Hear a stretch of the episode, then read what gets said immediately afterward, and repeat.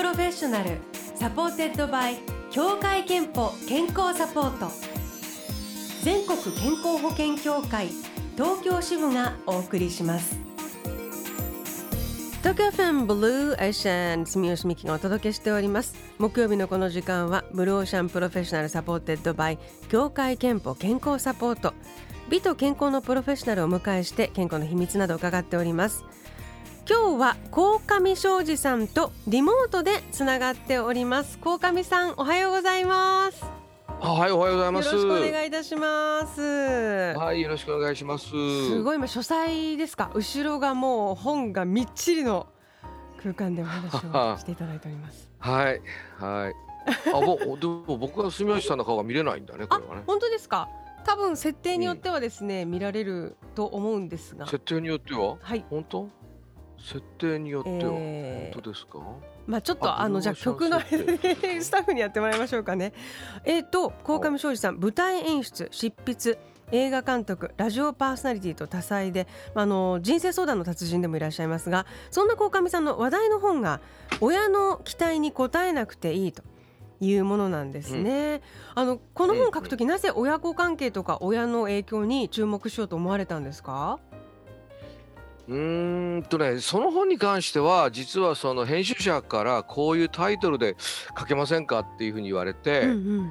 でおそれは確かに、まあ、僕がその、えー、人生相談やってて毒親のあの相談っていうのが結構あって、うん、それでそのああなるほどなっていうのがあのなんかこのとにかくあのやってほしいなと思ったんですね。なるほどあのえっ、ー、とうん。それがまあ一番の動機ですね。あの本の中にも同調圧力という言葉がキーワードになっていて、うん、その親の同調圧力というものが、はい、まあ、日本社会の根底にもあるけれども、うん、親子関係にもあるよということを思われたんですね。うん。そうですね、まあ、あの多分その編集者も僕が同調圧力ってことをずっと言い続けているのであのその視点から、まあ、切ってもらえるっていうかその視点から解説できるんじゃないかなっていうふうに思ったんだと思うんですけど、うんうん、あのまあ、同調圧力ってもちろん世界中にあのあるんですけど要は、はい、あの他の人と同じことをしろっていうことなんですね。でそれはもちろんあの日本だけじゃないんだけど日本はその世間と呼ばれるものがあのと、まあ、世界でも唯一と言ってもいいぐらい強い国なので、うん、そこから生まれる同調圧力っていうのがやっぱりちょっと厄介なんだってことなんですよね。あの今日ですね実はリスナーの皆さんからも親の期待重いですか？というのをメッセージ頂いていましてちょっとねいくつかそのメッセージ具体的にご紹介しながら鴻上さんにもお話を伺っていきたいんですが、はい、1通目が神奈川県の主婦34歳。ふわふわコットンさん。当時親の期待をすごく重く感じ嫌だったし喧嘩もしました。母が看護師なので医療系に進んでほしい。資格は絶対に取りなさいと勧められさほど興味はないけれども作業療法士の専門学校に行きました結局1年で嫌になり中退他の仕事にして母との関係も良好だと思ったら今度はいつ結婚する？早く孫が欲しいの期待。当然これも大喧嘩。当時は期待に押しつぶされそうで精神的にいっぱいいっぱいになりましたけれどもはっきりと無理はやめてと話して落ち着きました。今は子供2人の母になりましたが反面教師にして頑張りたいと思っていますとえー、こうやって次々とあの人生のいろいろな節目でこう要求してくるやっぱり親御さんも珍しくないですよね。そうですね、うん、なんか愛すること子供を愛することが自分の、まあ、思った通りにすることだっていうふうに思い込んでしまう人はいますよね。うん、で同時にその親だからといって自分のことを一番あの分かってくれるっていうか要はそのえっと何々になりたいって言った時に、はい、そんなお前なれるわけねえだろうとかっていうふうに、あのすぐ言う親がいたりするんだけどその何々っていうものに対して多分その言ってる子供の方がたくさん知ってるっていうか、はい、あの親は割と常識っていうかイメージだけで答えたりすることもすごく多いので、うん、あのちゃんとその愛してくれてることと自分のことをよく分かってることは別なんだっていうことを理解した方がいいだろうってことですね。なるほど。もう一つ、えっ、ー、と、はい、市川市の14歳の中学生の女子からいただいています。えこぬちゃんさん、初めてメッセージを送りますといただきましたありがとうございます。今は夏休みで塾もないので勉強しながら毎日楽しくブローションを聞いています。親の期待が重いと思うことが多いんです。私は妹がいて一番上なので余計にプレッシャーを感じてしまいます今は進路のことで親はもっと上の学校を目指してほしいと言っているけれど私自身は今のままでこの辺りの学校に入れればいいかなと思ったりなかなか意見も合わずにぶつかってしまうことが多いです。子供の立場からしたら好きにさせてよと思ってしまうことばかりですが親は心配してくれたり自分たちのことを考えてもくれているのかなと思ったり期待が重いと感じながらもなかなかうまく話せなかったりと悩むことばかりですと。14歳の中学生からいただいています。どうですか？まああのまさにあのその渦中にいるのでとても大変なことですよね。だからあ、うん、難 簡単に一言ではなかなか言えないんだけど、まあだから一冊本買ったんでので、うん、この彼女にはぜひその親の期待に応えなくていいよ買ってもらいたいんだけど。あのご本の中に、あの日本の親は直接的な命令じゃなくてこう遠回しの命令とか無言のこう圧力みたいな命令みたいな、うん、そういうことで子供を支配していると書いていらっしゃいますが、うん、これはどういうことでしょうあのよくお母さんとかがあの誰も家族は誰も私のことの意見なんか聞かないのっていう人がいるんだけど、はい、よく見てるとお母さんが憂鬱な顔してるともう家族全体がなんか暗い気持ちになるしお母さんがニコニコしてると家族全体がニコニコしてるみたいな実は家族のムードを決定づけてるのはその誰も私の意見なんか聞かないのって言ってるお母さんであることが結構多い大きいんですよね。うんうんうん、それはだからやっぱりその自分がやってほしいとか言ってほしい方向に対して全身であの言葉にしないんだけど全身でアピールしてるっていう命令がやっぱ一番 あの怖い命令っていうか強いんですよね。あの言葉にすると嫌です。とか、どうして？とかなんでそんなことあのやんなきゃいけないの？っていうふうに言えるんだけど、ただ単に悲しそうな顔するっていうことの方があのた例えばテストで悪い点数取ってくると、はい、なんでこんな点数低いの？って言うといやだっていろいろあってさって言えるんだけど、ただただ深い悲しい顔してため息つくとそれにはその方が要は自分であの本人が自分を責めてしまうので。強力な命令になるってことですね。なるほど。そうですね。確かにあのずっと続きますしね。態度っていうのはね。言葉はその言ってる何十秒かで終わるけども、はい態度はあと言うと、うん、あのあの言うとねあのなんでっていうふうにやっぱ聞かれて答えなきゃいけなくなるわけで、そうすると親もああ一方的すぎたかなとかなんかあの息子には娘にはの時間もいるのかなとかっていうふうにあの答える義務が出てくるんですけど、本当にあの表情と態度だけだったらあの子供に聞かれても「いやいやそんなことないわよ」とか「いやお母さん全然そんなこと思ってないから」っていうふうに否定できちゃうのでまあずっとだからずっと続くっていうのがありますね。あのー、8月で終戦の日も近いんですけれどもご本人もこの同調圧力はあのこの親子関係だけじゃなくてやっぱ日本社会のこう底辺にあって、う戦争に向かった時にもすごく大きくその底辺にあったものなんだというようなことも書いていらっしゃいますけれども。あの、まああの世間という僕がずっと言ってる世間というのは自分が知ってる人たちのことを世間と呼ぶんですけど、はい、家庭あのまあ近所とか職場とかもちろんあの家庭もそうなってしまうんですけど世間の反対語が社会っていうやつで自分と全く知らない人たちのこと同じ電車に乗ってるとか同じ映画を見てるとかっていうのが社会なんですね。うん、で日本人は社会に対してどういうふうに会話したらいいかがよく分かってなくて、うん、世間との人たちだけはすごくあの気使っていくわけなんですね。でこの世間の特徴っていうのはあの、えっと、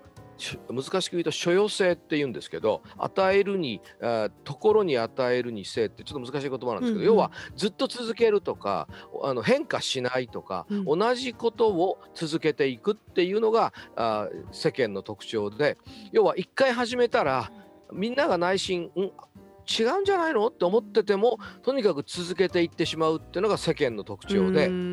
例えば戦争で言うと、えー、アジア太平洋戦争で310万人の人がお亡くなりになってるんですけど日本人は。あのそのうちの9割が昭和19年最後の終戦の19年20年の2年間の間に9割がお亡くなりになってるんですね。うん。でそれは19年はみんなこれ負けるんちゃうかっていう、うん、これぼちぼちやめた方がいいんじゃないのって思ってた時に9割の人がそこから亡くなってるっていうのはみんなやばいと思ったのに止められないっていうまあ日本人の特有の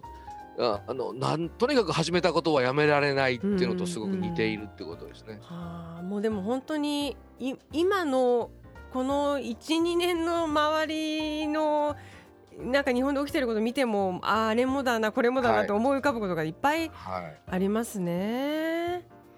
はい、あの社会っていうのは法のルールで動いてるんですけど、はい、世間っていうのは情のルールっていうか気持ちのルールなんですね。うんうんうん、だから例えばあのちょっと一時期すごい言われた自粛警察とかっていうのは情なので、要はそのあそこでコロナに感染したやつが出たっていうと引っ越ししても延々追いかけてくるっていうかあの近所だったりすると。でも社会は法のルールなので犯罪を犯してもその懲役で何年とかっていうので、そこで一応そのあのみそぎになるっていうか、なんですけど情のルールは終わりがないんですね。で家族っていうのは本当はこれ愛情のルールで、うんうん、あの欧米とかだと自分の子供が犯罪を犯しても平気で守る親って多いんですよ。うんうん、その息子があの失業してどうだったからこうだったからって顔出して延々喋ったりするのがあってそれは愛情のルールが社会のルールよりも強かったりするんですけど日本の場合は愛情のルールじゃなくてやっぱり世間ああの家庭も情の世間のルールになっちゃうんで世間様の目を見て恥ずかしいからいい大学に入りなさいとかこんな情けない大学に入って恥ずかしい世間に何言われるか分かんないっていう親になってしまうってことなんですね。なるほど。え今日は親の期待に応えなくていい、はい、えー、この話題の本について鴻上庄司さんにリモートでお話を伺っています、はい、後半はさらに鴻上さんの健康の秘密のもえー、なども伺っていきたいと思いますので後半もよろしくお願いいたします。はい、 Blue Ocean Professional supported by 協会けんぽ健康サポート。今日は演出家で作家の鴻上尚史さんにリモートでお話を伺っています。鴻上さんあの親の期待重いですか？ということでメッセージを頂いている中で、えー、鴻上さんの多分前半のお話をお聞きになってツイッターで今、あのー、メッセージを送ってくださった方がいるんですけど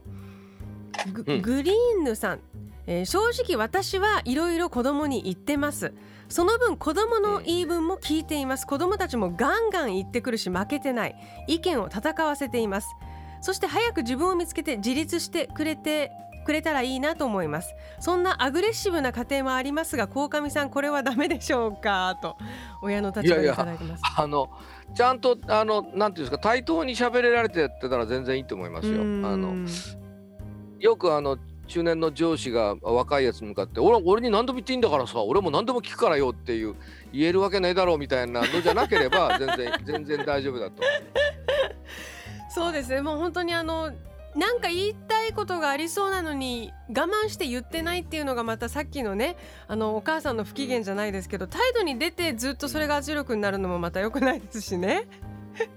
あの学校の先生でいるよね。つまり何でもみんな何でも意見言ってって言うんだけど、うん、その自分にあのがな好きな意見の時はニコニコして自分が嫌な時はムッとする先生っていうの。が 結局それ誘導してるだけじゃんそれっていうふうじゃなければね。全然大丈夫だと。思います、えー、期待を外れる意見とかでもやっぱり真摯に受け止めるっていうね、まあ、本当でも人間のコミュニケーションの基礎かもしれない、うん、さああの後半は鴻上庄司さんの健康元気の秘密を伺っていきたいと思いますがその前にまず所沢市のピマイさん、えー、20代の女性の方ですが私の健康の秘密は好きなものや好きなことをなるべく我慢しないことですといただいております。ありがとうございますじゃあ鴻上さんの健康元気の秘密伺っていきたいんですが、えー、っと、はい、何かありますか？そのはい僕はねもう何があっても7時間寝るっていう。何があってもはい。何があっても7時間寝る。もう仕事が溜まってって寝ないでやらないとこなせなくてもああもうそもうそしてその時は手抜いてもうあの寝ます。仕事の手を抜いてでも寝た方がいい、はい寝ます。あそれはやっぱり何か、あのー実感としてその方が絶対いいっていうことがいやもう絶対その方が作業能率上がるしあの結果的に良くなるっていう、まあうん。体もだってその分健康になりますしね。そうですよ間違いないですね。でもその手を抜いてでもっていうねその自分の中でのこう基準がちゃんとしっかりされてるのがさすがですね。はい、あの手抜いて原稿書くでしょ？そしてそしたら編集者に渡す時に渡す時に散々トークで盛り上げるんですね。そうするともらった編集者は原稿が面白かったのか会った時の小上の話が面白かったのかよくわかんないけどトータル面白かったっていう気持ちで帰っていってくれるので技も編み出して、えー睡眠のために編み出した技かもしれませんが、はい。あとなんか運動面とかは何かまあなるべ気をつけてくますか？えっと週1回か、週1回か2回はススポーツジムに行こうとしてます。はい、ずっと続けられているんですね。そうですね。ここ何年かは続いてますね。はい。えーでは最後に鴻上庄司さんのお健康の秘密伺いたいと思うんですが健康の秘密はまるまるですという表現でお願いいたします、健康の秘密はちゃんと寝ることです。健康の秘密はちゃんと寝ることです。いただきました、はい、えーでは先ほどああでものん？7時間。どうぞ7ごめんな時間。さいななんでも7時間寝るって嘘でした。今日このブルーオーシャンのために7時間寝てないです、今起きてます。じゃあなんかはい。ものすごい日常から大丈夫です。の逸脱これ終わった後を僕寝ます 大丈夫です。もう一回お願いしていただきますから大丈夫です。朝朝寝をしていただいて、ありがとうございます、えっ、と先ほどご紹介したピマイさんには3000分のクオカードをお送りします。あなたの健康の秘訣もぜひブローシャンホームページメッセージフォームからお送りくださいさあ今日お,、ね、お話を伺いました鴻上さんの著書親の期待に応えなくていいわ。小学館ユースブックスから発売中です。ぜひあの親子でねこの夏休み手に取って読んでみるというのもお素敵な本だと思いますので手に取ってみてください。そして最新刊は集英社新書お演劇入門、生きることは演じること、という本です。これどんな本ですか？これはまあ演劇が好きな人だけじゃなくてああのそもそも僕たち生きるってことは演じてるんだよっていう、うんうん。演劇っていうのはそんな劇場にだけにあるわけじゃなくてもう日常にいっぱいあってね、うん。で演劇的な知恵っていうのがこんなことがありましてねこんな風に生活に使えますよっていうのを書いた面白そう。なんか親子関係でもお子さんの方もちょっと取り入れられそうな感じが今うん、わかんないけど聞いててしました、思います。えーありがとうございます、鴻上さんあのぜひ次回はスタジオでまたねお目にかかれるのそう楽ですね。しみに、住吉さんの顔を結局見れないまま終わってしまいました。今度じゃあ顔を見てお話できればと思いますがどうぞお体に気をつけてはい。ありがとうございました、はい、ありがとうございました。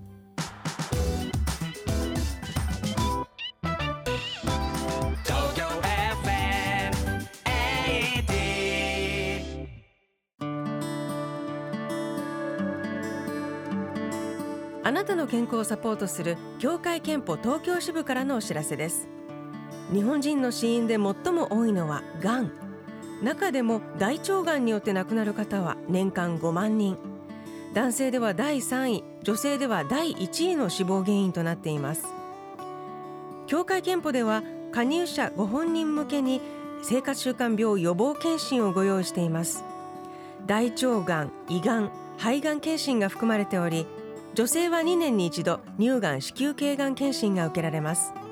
早期発見早期治療のためにも積極的に受診してください。